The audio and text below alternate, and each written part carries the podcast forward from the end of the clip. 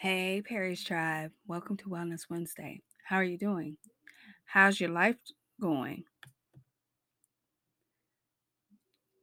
So, today we're going to look at positive relationships and how to deal with communicating. Just like everyone, we deal with many stressors. Still, because we don't usually communicate or have the emotional intelligence with these stressors, we may overreact or get aggressive with the ones around us. We must, one, learn to communicate better, and two, learn emotional intelligence. In The Art of Communication by Nat Thought Hanh, it states that in a conversation or argument, you have to think about what the person is going through.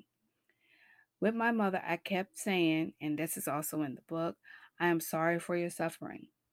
Because my mother had not healed from her suffering, suffering, which I will get into more about it in the next communication podcast.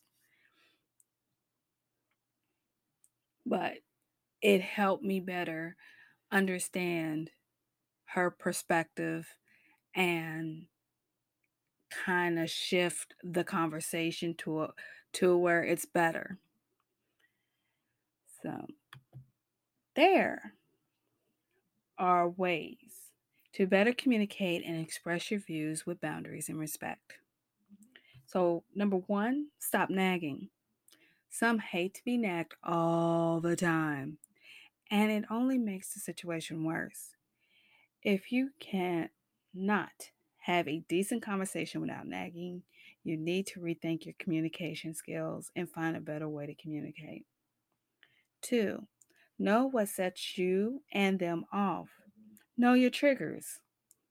Please respect each other's triggers and work with them. Work on them. Separate separately or collectively. They are triggers for a reason. They are there for a reason. It can be from past hurts or painful experiences. Find a way to heal those triggers. Three, when you shout, walk it out. Stop the conversation, cool out, and come back to it rationally. Do not let it elevate where police are at the house or where it gets physical. Active listening is also the key. I think y'all need to use it sometimes. Think about how our actions and reactions are going to affect our children. They do what we do and how we act around them. Some may think the way that we live is good or bad, but they should live it the same way. And that's what they think. And we must live not only for them, but for us too. We all have a purpose and we need to achieve that purpose. Anytime you feel you do not have a way out mentally, do not hesitate to contact me or anyone you trust. We are here for you.